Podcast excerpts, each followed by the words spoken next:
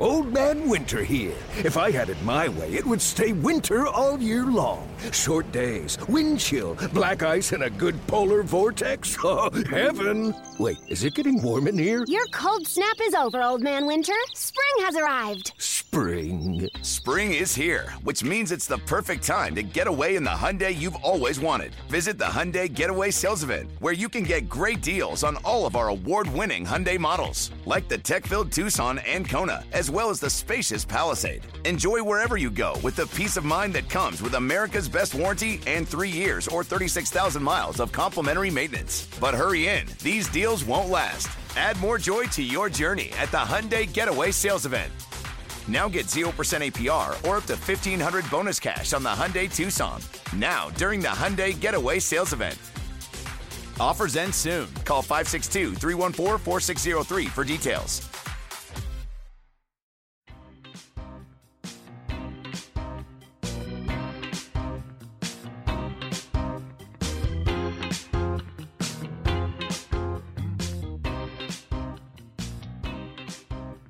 Hi, everybody, and welcome back to the Yankees Magazine podcast. I'm Hillary Giorgi, and I'm here with Nathan Maciborski Hello, everybody. and John Schwartz. Hello. So, we just had Derek Jeter night here at the stadium. How did everybody like it? it was amazing. It's quite a suit Derek wore now. Derek had a really nice suit on. I thought he looked good. Well, it's a special occasion, you know. You got to class it up. I'm saying mm-hmm. like you know the vest no tie situation. He's got a style. does have a He's style. really killing it. So, I liked it. I thought he was good. I thought his speech was really good. There's always something to me that stands out like about being the type of person who can be a Hall of Famer or the type of person who can be a professional athlete. And one of the things is also all those things add up to make you the type of person who can stand in front of 45,000 people without a speech written down and just speak from the heart and have it make sense. Right. And have it be like exactly perfect, like what Yeah, and I you mean- want to express. I don't think anyone's gonna. This wasn't the Gettysburg Address, but it made sense. It mm-hmm. had a coherent arc. Yeah. What I find interesting is afterward he said the reason he likes to do this stuff extemporaneously is because he thinks that if he writes something down and then forgets one part of it, it'll throw him off. So the idea that somehow it's easier for him to just go off the cuff again from the field of Yankee Stadium. There's a lot of reasons why I'm never going to be inducted into Monument Park, but um, every so often it's pretty made even more clear why Just another certain thing people are. Derek Jeter is really good at. Yeah. So, uh, another thing Derek Jeter does better than I do. he, he's probably like he probably gives the best best man speeches of all time too. We should get Jorge in here and be like, "What did Derek say at your wedding?" Right. Jorge? Well, the thing is, all best man speeches end up being about the best man, but Derek hates talking about himself, so he'd probably be the only person who's like, no, no, no, enough about me, though. Let's talk about the groom. yeah, I mean, it was cool. It, it was. It was a very memorable day, and uh, you know, I just couldn't help I, thinking about the fact. You know, I thought that there was some kind of I don't know irony, or it was notable that we were playing Houston that day, the team that had the first pick in the draft that year, and I just kept thinking about how easily history could have been completely different. You know, there were five teams that passed on Derek Jeter, and you know he fell to number six, and Dick Groch said, "This guy's not going to college. He's going to the Cooperstown." And didn't um, a scout for the Astros like quit after they did? Yeah, Hal News, Hal Newhouser. Yeah, he he said, "If you're not going to take my word on this guy, uh, what am I doing here?" Right. So, you know, the whole story is incredible. He was a little kid in elementary school and said, "I want to grow up to play shortstop for the New York Yankees," and he ended up doing it for 20 years, and now his number two is hanging out there in Monument Park. Soon to be he'll be in the Hall of Fame soon enough. So it's Yeah. an incredible story, and it was really cool to be here and see him. And he actually seemed to to be nervous. I was talking to some of the guys who were like driving the cart out from Monument Park into when he was going to give his speech, and they were like, "I've never seen him more nervous before." He actually was like, "Oh my god," he was like sweating. So it was interesting to see, like, this is the time he gets nervous when Yeah. he's getting his number retired. He doesn't really have to do anything; he just has to like smile and be there.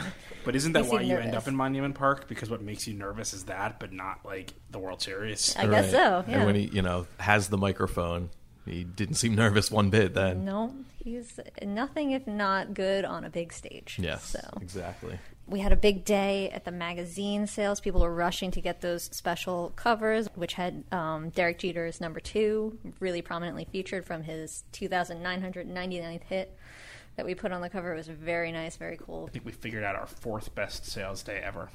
It yeah. was a big day. Yeah. People liked it. You know, I mean, if you're at Yankee Stadium for Derek Jeter Day, you want to take home a nice, uh, a nice keepsake from from an event like that. And fortunately for us, a lot of people did pick up the uh, the commemorative magazine that we had out on sale that day. It was the top selling item at the stadium that day. So if you got one, good for you. If you didn't, there are still extremely, I say still, who knows when you're listening to this, um, extremely limited quantities available. Um, some are at the stadium now, or you can call 800 GO Yanks, and maybe I'll get lucky, but we're talking really like dozens left, not hundreds. If you want one, act fast. Only baseball is on tap at Island Park. Klan and color team to mix on the diamond today. Strangleholds, razors, horsewhips, and other violent implements of argument will be barred at the baseball game at Island Park this afternoon when the Baseball Club of Wichita Klan number 6 goes up against the Wichita Monrovians, Wichita's crack color team. The Colored Boys are asking all their supporters to be on hand to watch contest, which, beside its peculiar attraction due to the wide differences of the two organizations, should be a well played amateur contest. On the side of the Colored Boys is the fact that they have had a ball team here for several years, while the Klansmen are comparatively newly organized, but both are playing good ball. The novelty of the game will attract a large crowd of fans, although both teams say that all the fans will see is baseball. The umpires have been instructed to rule any player out of the game who tries to bat with a cross. The names of Irish Garrity and Dan Dwyer, well known amateur umpires and Catholics, has been suggested to get away from all possible favoritism. Wichita Beacon, June 21st, 1925. Please don't be alarmed. This is not a story that we are putting in Yankees Magazine, although it does appear slightly in a story that John wrote in the May issue called Love Story, and it's about the Negro Leagues. John, talk to us about this story and this particular article that you just read. Yeah, so I feel like this article kind of does tell the story in a lot of ways. It's so bizarre, it's so jarring. um, it's treated in the museum as though it's a normal artifact of life. Right next to it is a little, you know, sign saying that the Monrovians beat the Klan ten to eight. So, you know, Yay. good, on- good on them. um, and it, but it, but it really does help tell the story that this museum exists to tell. And one thing that you learn from it is the importance of perspective and the way you tell these stories to make you understand this. I had the privilege when I was out in Kansas City of walking around the museum with Bob Kendrick, who's the president of the museum. And Bob Kendrick is an African American community leader who runs an incredible organization, and I'm not and I'm looking through this, wondering how to react to this, and he is cracking up. and that helped me understand what he was trying to say about it, which is you have to laugh at this stuff. And the benefit of time and the benefit of perspective is you get to laugh at this stuff because it's so obviously ridiculous. It's ridiculous enough that you could show this to a kid and have that kid's reaction of laughter mean that we've done something, that we've made some progress, because it's inexplicable that something like this could be in a newspaper and treated as reality. Had you ever been to the Negro Leagues Museum before you you went for the story? I hadn't, and my most of my experience with the Negro Leagues came from the Ken Burns documentary Right. um, in the mid '90s, and you know the stories of the Negro Leaguers there. It's all you know glee and happy, and Buck O'Neil smiling and laughing and telling his stories to the point that I didn't know what to expect when I got there. But the thing is, man, the Negro Leagues Museum and really the Negro Leagues, it's love. It is just happy baseball. Obviously, like the segregation is the original sin and it's the root cause of all this. But man, when they were on the field, that wasn't what they were fighting against. They were playing the other team and they were excelling and doing it better than anybody else in America at the time. And so that's kind of the point of the museum, huh? And, and is that what you were expecting to see going in there? I didn't know what I was expecting to see when I was going in there. I thought I was going to see a lot about, you know, Josh Gibson and Cool Papa Bell and Satchel Paige. And of course that stuff's there. And it's great. It's a brilliant, it's a, it's not a huge museum, but it's brilliant and it's well put together and you get just so much out of it from a short time. But it's a very emotional experience and it's not a sad experience. So I went in there, maybe what I brought in some baggage, um, just because of time and the fact that most of the Negro Leaguers, you know, passed away at this point. Um, it's hard for me not to think about something like, you know, the Holocaust Museum. And obviously, I want to be very careful. This isn't, I'm not comparing the two necessarily. But the idea of, you know, who's alive to tell the story and how do you keep the story going when everyone's dying off. Um, and I kind of thought that's what I was going to get from it. This idea that like drilled into you, like you know, eat your vegetables and learn this history. And it wasn't that. It was, you know, why don't we know more about this? This is amazing. This is awesome. There was a great story that I was able to get into my feature. Ray Doswell, the curator of the museum, telling about one day he was in there and he saw a visitor who was really emotional, and he went over to him to ask him if he was okay. It was a white, middle aged guy, and he said, You know, I lived in the Bronx. I lived right by Yankee Stadium. And I knew that these things were going on there, these Negro League doubleheaders on Sundays, and I never went. And I missed it. I could have seen this. I could have been there. There's no reason I didn't go, other than the fact that I didn't know.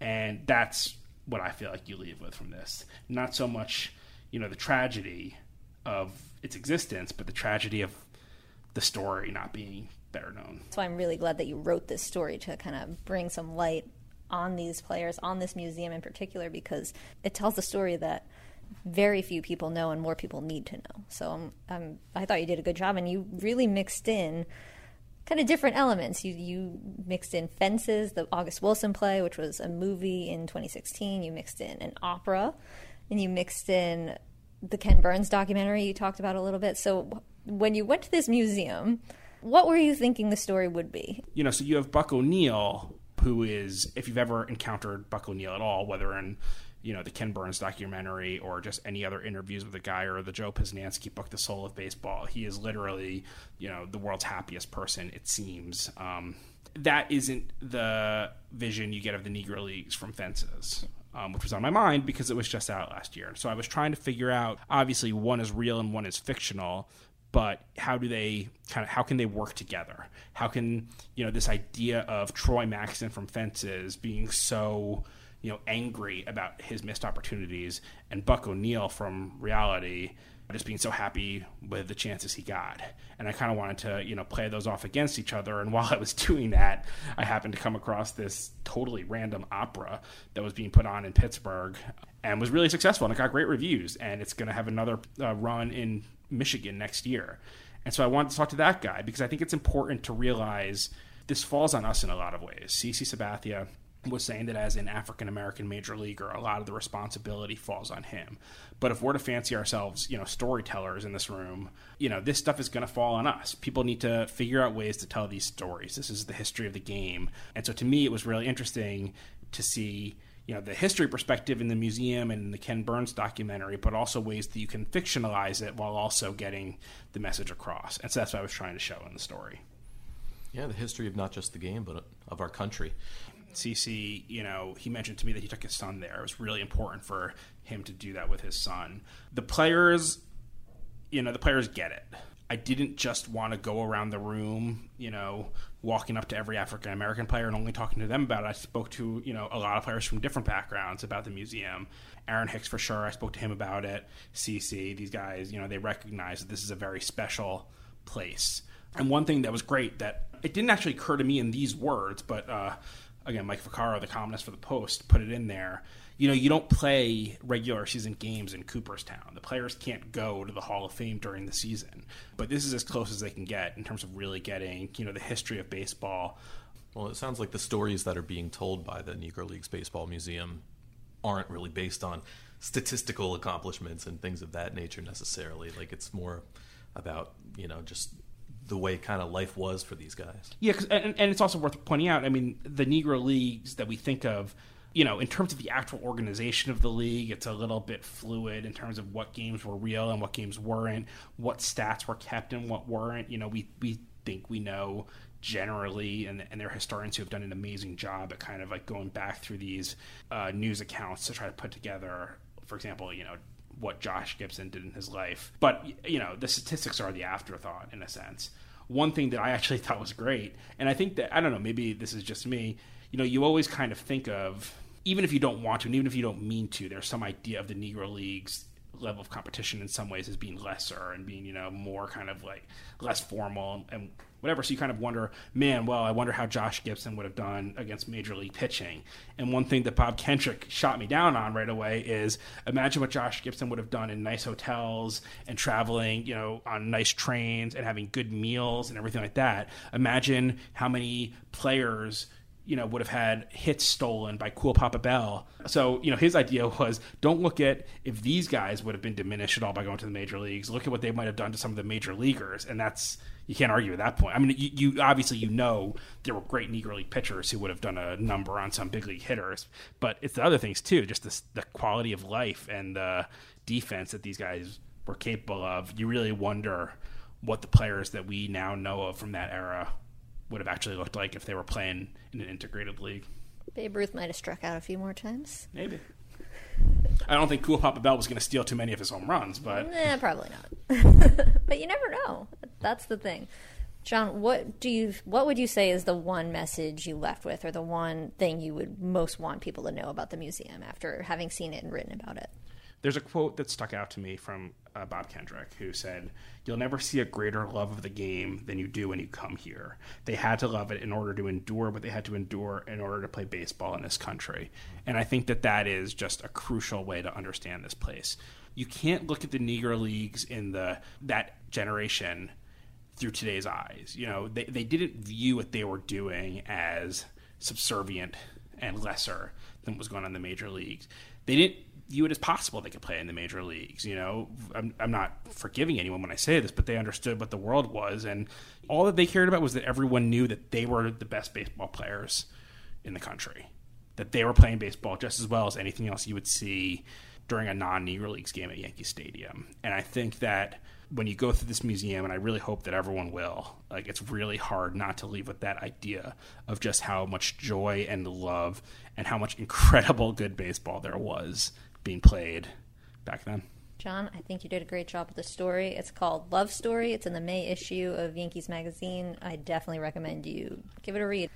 Coming up, we have a interview with Sam Gerard, the manager of suite services at Yankee Stadium, and a discussion about what's coming up in the June issue of Yankees Magazine. So stick around.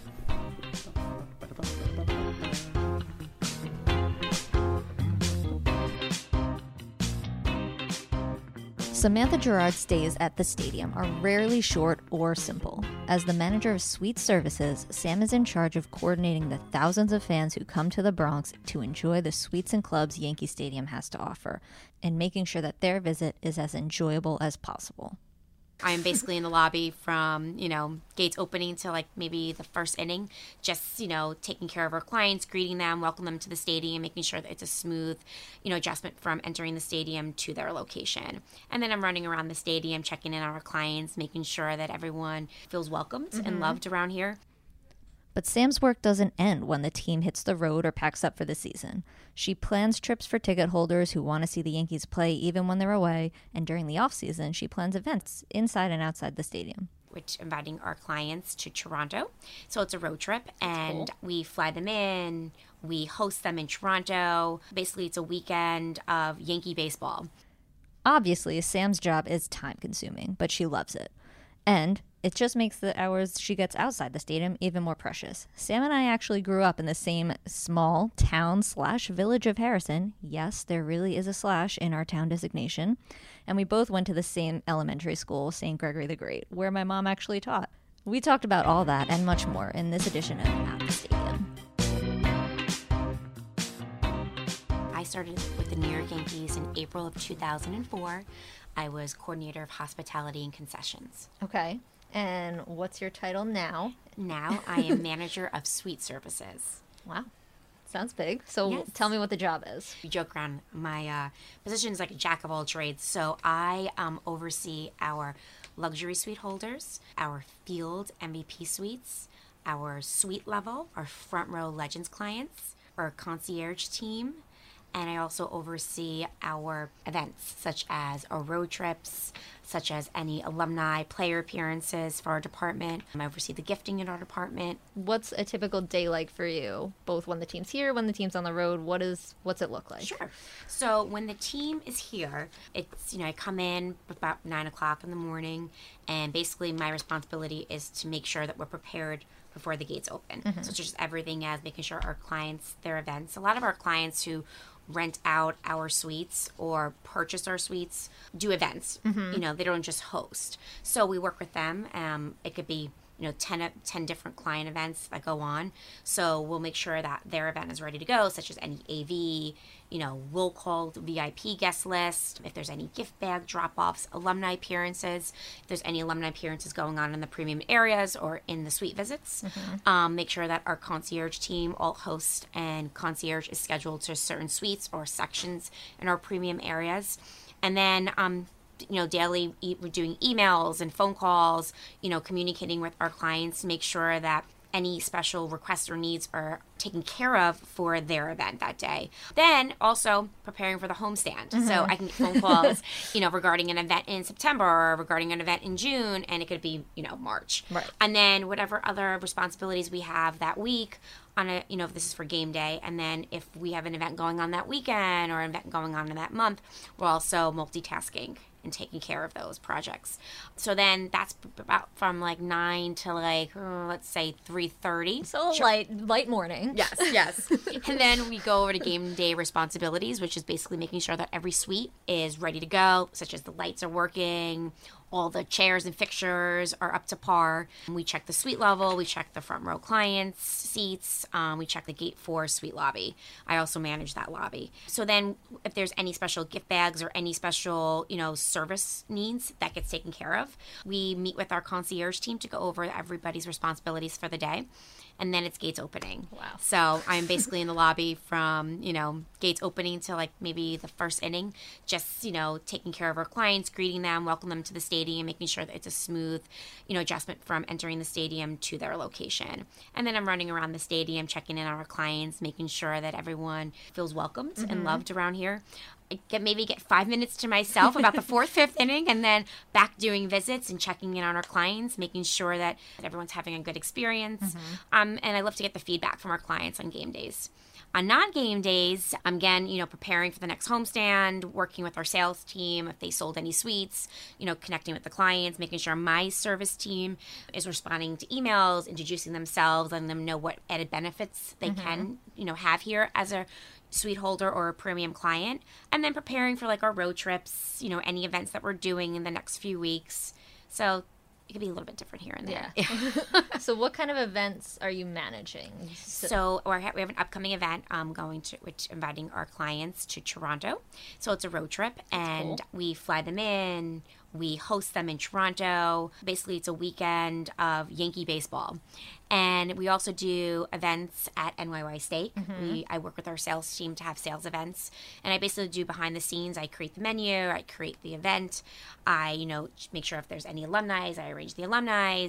We do the gift bags, and we do the AV setup, and then we also do like other intimate events as we work with Fashion Week, um, ING Oh, Fashion cool. Week and we create you know an exclusive invitation that they can be our guest and watch the fashion shows behind the scenes Nice. um, we also work with Carlo's bakery to do some private cooking classes um, in the past we've done breakfast with santa at rock center clients who have children we invite them to have breakfast with santa and then they go ice skating at rock center That's pretty awesome. yeah so we kind of create different events depending on who our clients are And year round. year round we become more of a country club atmosphere Yeah, that's very cool. Yeah. And so you started in 2004, right? Mm-hmm. So how has everything changed? It's it's been a long time Yes, now. yes. Since 2004, you changed stadiums, you've changed jobs. What's been the difference? What's the journey like? It's it's been fun. What's different is that at this stadium we provide a lot more benefits, mm-hmm. a lot more amenities. There's a lot more to do here than the past Yankee Stadium. I should say the old Yankee Stadium. Mm-hmm. Don't get me wrong, I loved the old Yankee Stadium. Such did. history,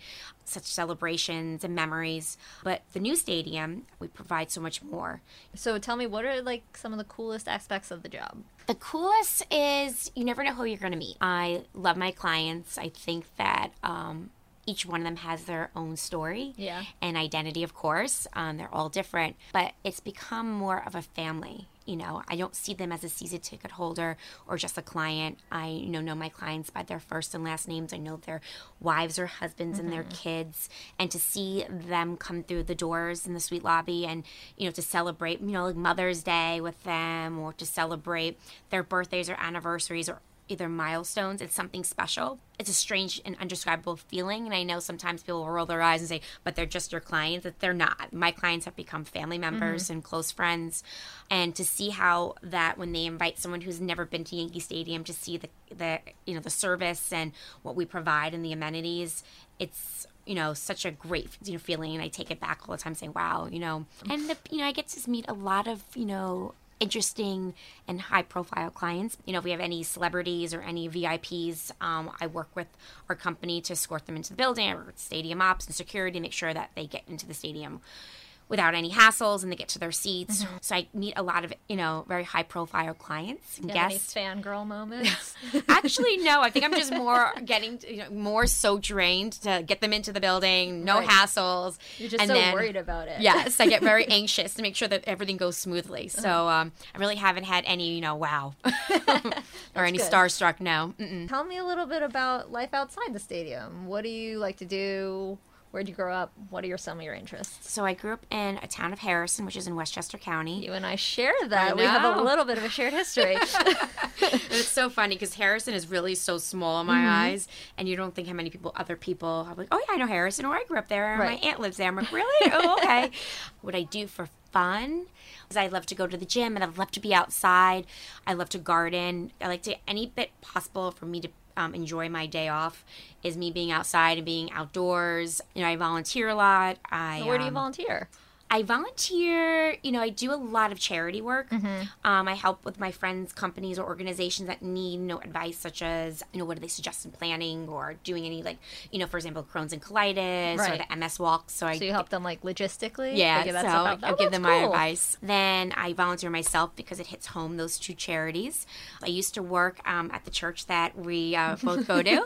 I used to volunteer and do CCD on Uh-huh. Sunday mornings. Oh, Don't ask me how I was able to di- did it, but I did it, and uh, I do that. And then. Um, you know, I have a dog, a puppy that I love to pieces, Mm-hmm. and so I'm with him. Tell me what you garden because we're big gardeners too. I do a lot of vegetables. Yes. I do tomatoes and you know basil and parsley, and um, I'm actually growing hot peppers this year, which is really good. That's neat. awesome. And I'm doing strawberries. So let me know. I'll let you know in September. Oh, nice. I grew last year um, Brussels sprouts for the first time. Oh my God. And I didn't realize that they grow like straight up, and and I'm like. Is this the right thing? Or is this becoming a weed? And then it's supposed to pull it apart. Remind me, did my mom teach you or did She didn't teach me, so but she did teach my brother and I believe my cousin. Right, because we both yeah. went to St. Greg's. That's right. Yes. And my mom was a teacher, and so we. Oh my God, it's so crazy. oh, I know. I know. It's so many. It's so funny to see even other teachers who've worked and taught us at the school um, around town. I'm like, oh my god, you're so and so, or oh, you're you're, you know, can you do you remember me? They're like, yeah, you haven't changed one bit. I'm like, no, I think I have. now you have a wedding coming up. I do. Congratulations. Thank you. So, what's it been like to plan it? And Well, I would say it's back to the original question of saying, what do you do on your days off? I have been planning a wedding. We just moved into a new house. Well, we should say as I bought a house. And um, we haven't moved in yet because we are doing a lot of construction and, you know, fixing up. of it. Westchester? Yes, in Nice. Westchester. And um, so I'm getting married on New Year's Eve. So to your first question, my days off have been fixing my new home up and also I'm planning my wedding. that's so I exciting. I am. It's a big year. Do you do any construction yourself? No, like, are I you do doing not. any of the DIY? A couple years ago, I was taking on Christmas decorations and I fell off a ladder. Oh my God. Yes, so I broke my arm in three spots and my leg. Oh my god! So I have learned my lesson of not to go on a ladder and to ask for help. That's I think smart. Good. yes. So last question. Yes. Favorite memory from being here at Yankee Stadium. That's a tough one. My favorite memory. Being involved in the 2009 World Series from my mentors here and, you know, working closely with other executives and senior vice presidents and directors in the company, they always said about winning the World Series and wait till you get to the World Series and wait till you get to the playoffs and experiencing, I mean, I've been here, um, you know, since um, 04 and, you know, seeing us be in the playoffs and going to the division series and ALCS, but really getting to the World Series was something so special, especially that it was opening year for us. Right. So part of this memory was um, we were going to Philadelphia Phillies, and I was with my other coworker, and we decided let's create these signs. This is "Win It for the Boss," and we brought it with us. And we used actually um, a poster that we did our presentation with, and it ended up in the Daily News. Oh my And God, we were on and the new, we were on the TV. You've got it hung up at your desk here. Yes. and I remember, um, and I hate to be in front of the camera, so we had to play the, the next game here, um, which we won. Everybody's like, "Did you see the Daily News?" I'm like, "No, I didn't see the Daily News. I'm so tired. We just came back from Philadelphia." They're like, "You're in it with your sign. Win it for the boss." So that was something special because I knew that um, it's something that we'll never forget. And then, of course, we won it. Mm-hmm. So that was special. And then also another good memory is when the Pope came. Yeah. You know, that's something you know being raised as a Catholic and going to Catholic school my whole life, seeing the Pope here was something really special. So those are two of you know the really really important or say great memories that I do have. Awesome. Sam, thank you so much for joining us. No problem. Thank you for having me. And my mom says hi.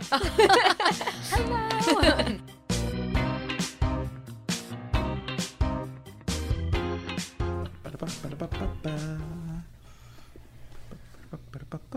All right, guys. How about Hope Week? We're like, what is it? The ninth year of Hope Week now, right? Yeah, Pretty exciting. very exciting. This is always a uh, a memorable week around here. Interesting where it falls in the month this this time around. Uh, you know, it's always it always Hope Week always coincides obviously with a homestand because uh, for those who don't know what Hope Week is, Hope stands for helping others persevere and excel.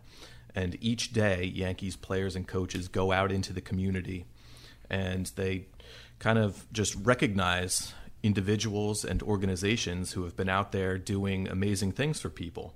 So, fourth week of May, uh, the Yankees are home, and each day we'll be covering the different events that the Yankees are doing, and we'll work diligently to get that information into the June magazine.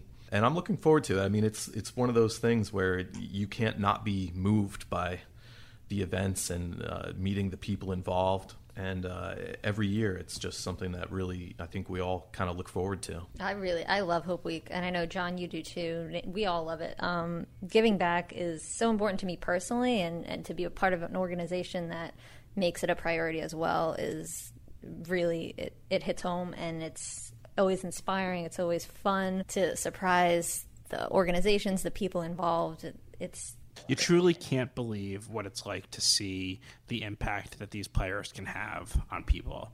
Um, you know, what Hope Week, a lot of it, Hope Week isn't necessarily, you know, make a wish where you're just trying to make someone feel better who's going through a tough time. Hope Week's about really recognizing the people who make someone feel better. So a lot of times, you know, these are the people who their life is about doing good and their life isn't about, you know, the external rewards they get for this stuff and for them to be recognized um, when the players come out there and they see them, the reactions you get are just so remarkable and they're so real and emotional. You know, we can all be cynical about baseball players and athletes and professional athletes in general. You can't fake it when you're around these people though and if you look at the way the players interact with them you know they're not doing it because their cameras rolling or they're not doing it because it's going to help their next contract or it's going to help them win the next game they're just doing it because they realize that somehow you know you reach a point in life where your simple presence can, brighten a room and it, it's it's awesome to watch these guys this speaks to the Steinbrenner family as well because it's very important, I know, to all of the Steinbrenners that this continues and that they can continue to shine light on all of these individuals and organizations who are doing great work. Jenny Steinbrenner Swindal, who is the general partner for the Yankees, is always present for Hope Week, and she always says that it's her favorite week of the year because she loves to give back and to make these people feel special because what they do is so special. we have to also throw some credit to Jason Zillo, who's uh, the head of uh, media relations for the team. Hope League was his brainchild about a decade ago, and it is impossible to state how much work this week is for his department and really for the whole organization everyone who's involved. Everyone has a little piece of it. And especially coming as it does in the middle of a season it's really hard to get a bunch of players somewhere. It's really hard to keep the secrets of hope week. It's really hard to make everything work perfectly but man, it is so worth it. It is it is literally the moment when all of my cynicism just fades away because it's so perfect when and you he's see got a this. lot of cynicism, folks. So that's a big accomplishment.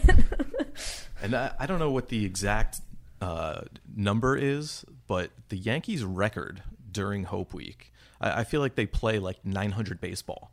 I mean, there's been Hope Weeks where we go five and zero. Yeah. Like that's happened several times. We're gonna have Hope September. So, John, you've been uh, with the Yankees how many seasons now? This is my fourth season, but in my years at Major League Baseball, I was always kind of around when Hope Week was going on too. So I kind of have memories from all nine Hope Weeks. Yeah. Do you have any w- favorite memories or most poignant Hope Week events that kind of stick out in your mind? There's one that I always remember, and well, I remember you know the margins of it. I wish I remember the exact details, but it was a place I believe called Camp Sundown, and it was it's a camp for kids who have this incredible um, disease that makes them completely unable to be in sunlight. But basically, what the Yankees did after a game was they put on they turned Yankee Stadium into a camp for these kids, like just like a carnival essentially on the field that ran through the night because you know these kids often have to work on have to live on you know the opposite schedule like that. And there were just players and coaches and executives here through the night into the dark letting these kids have the time of their lives. And i you know a lot of times it's easier than that. This was just such a extraordinary example of what you can do to make people's day special or night special, I guess. Probably my you know most lasting memory of of Hope Week was from that night. I'll just I'll never forget. It was about three in the morning, and AJ Burnett was still out there just playing with these kids, and Brian Cashman was like, "Dude, you got to leave, man! Like we, we got a game tomorrow." but he didn't want to. He was having such a blast. It's real. And- I- I'm getting emotional thinking about it. yeah um, and you see things like that that just it's they're impossible to forget. They just you know singe a memory into your brain when you see stuff like that. But I think it's also really important to say, you know, that that's one extreme, obviously. Last year, I went to an event for Hope Week, which was literally just an urban farm in, mm-hmm. in Harlem, where you know a guy has basically made part of the curriculum in schools there of working on these tiny little, you know, pocket park farms, um, where the, these kids are learning how to, you know, grow their own produce and enjoy their own produce and understand the land and what this stuff means. And I mean, so you know, maybe that this isn't, you know going to change these kids' worlds to know this and as far as they know but it's hugely important. And this guy is doing it just for you know the love of these kids. And you know it was remarkable to see that too to be eat there was a celebrity chef Andrew Carmellini there who made a salad of all from all their produce and it was just an awesome event and things like that that i don't think that's that guy went to work that morning thinking today's the day I finally get recognized for this. Mm-hmm. But I mean, you watched the players who were sitting there, you know, helping these kids, you know, plant stuff and helping them harvest things, and it, it was just it was a smaller but awesome experience. I remember my first, the first event I went to was actually not even really a Hope Week event. It was a reunion of past Hope Week participants, and it was at the Intrepid um, Air and Space Museum, and they had everybody they had honored in the previous, I think it was five years to that point. It was like the five year reunion. And to be in the room with all of those people, and they were connecting with each other, and they were connecting with the Steinbrenners and Cashman and the players who were there, and to see all of these good people in one room who have dedicated their entire lives to making other people's lives better it was inspiring. And then I remember going to West Nyack, and there was a, a guy who organized a, a charity called Baking Memories for Kids, and he just bakes chocolate chip cookies, thousands and thousands of chocolate chip cookies, and he sells them during the holiday seasons, and he sends sick kids to Orlando, Florida to go to Disney World and, and Universal. And it, that's all he does. That's just, he just stands in the kitchen and he bakes cookies like day in and day out. And CC Sabathia was there, and he had his chef hat on, and they were just baking cookies. And this guy was so touched that they were there, and I'll I'll always remember those things. It's an, an incredible thing the Yankees do. It's always amazing to me how much the players get it, how mm-hmm. much they understand what the real stuff is. the, the challenge for us every year with this is always there's just so many great images from these events and so many amazing stories to tell. And it's uh, we always wish we had more space than we do And more Uh, time. yeah, more time uh, to tell it. But we always, you know, try our best to kind of convey what the most important aspects of each day's, you know, itinerary was. And the, the feedback that we get is always really, really positive. No matter what's going on in Yankee land, whether the team's playing well or not, fans appreciate a just seeing Yankees players out of their element. I mean, to see CC Sabathia in a chef's hat, whatever the case may be. I mean, to see these guys out in the community is is cool, but just also seeing the team they love do good things in the community just you know generates very positive, warm feelings in the hearts of Yankees fans. So uh, we always try and sort of be the the vehicle for that in Yankees magazine. So Hope Week this year is May 22nd through 26th. And to get more information, you can go to yankees.com slash Hope Week and you can find all about it there. And when you're done with that, make sure to get our June magazine where you can read about each of the events this year and all the surprises for the people who we're recognizing. So yes, that'll be in the June issue, and then there's a ton of other exciting stuff in the June issue, including the alumni section mm-hmm. and a fun story that Nathan you're writing about Judge, Mr. Aaron Judge, and Ronald Torreyes. The Honorable Aaron Judge. All rise, please. Yeah, well, you know, we had a fun little uh, photo shoot this earlier this month with Aaron Judge and Ronald Torreyes. Everybody gets such a kick out of seeing those two guys interact with each other on the field. I can't and- understand why. Yeah. So uh, you know, we had a good time with them, and and I think it's a story that you know a lot of people will enjoy reading, and also, of course, seeing the pictures. Um, and as you mentioned, we've got the uh, the alumni section planned for June to coincide with Old Timers Day, which That's occurs right. on June 25th, I believe. Um, and so what we did on Derek Jeter Day was uh, we all kind of caught up with a lot of Derek's, um, you know, former teammates and managers, Friends. and yeah, and, and spoke to them. So that we all posed the the same question uh, to each of those guys about, you know, if years from now you were out at Monument Park with a little kid who was too young to have seen Derek play, how would you go about explaining number two? You know, what made him so special? So you'll have to pick up the June issue to hear what you know everybody from Joe Torre to Jorge Posada to Mariano Rivera, all those guys had to say about that. They were not shy with their praise. Let's just put it that way. No, they had they had some very nice things to say. Turns out people kind of like Derek. Who Yeah, knew? he's Who like- knew? He's all right, I guess. Uh, all right, so that's the June issue. It's coming out June 6th when the Yankees return home for their first homestand. So pick it up, and that's it for us, I think. So if you have questions for us, send us an email at podcast at yankees.com. Hit us up on Twitter. We're at Yanks Magazine. Rate and review our podcast. Tell us you love it. Tell us why you love it. It actually really does help. Um, Yes, please. Enjoy all the other parts of the Yankees podcast network, uh, game recaps and some interviews and things like that. But definitely rate and review us wherever you get your podcasts. Please, subscribe. please. Yes, subscribe. We've got a lot more fun stuff coming your way as the season progresses. And pick up the June issue, guys. It's going to be a good one. Don't forget to read about Hope Week and watch all about Hope Week and just like be Hopeful. hopeful. Stay hopeful, everybody, please. Have a great week, everyone. Thanks, guys. Bye.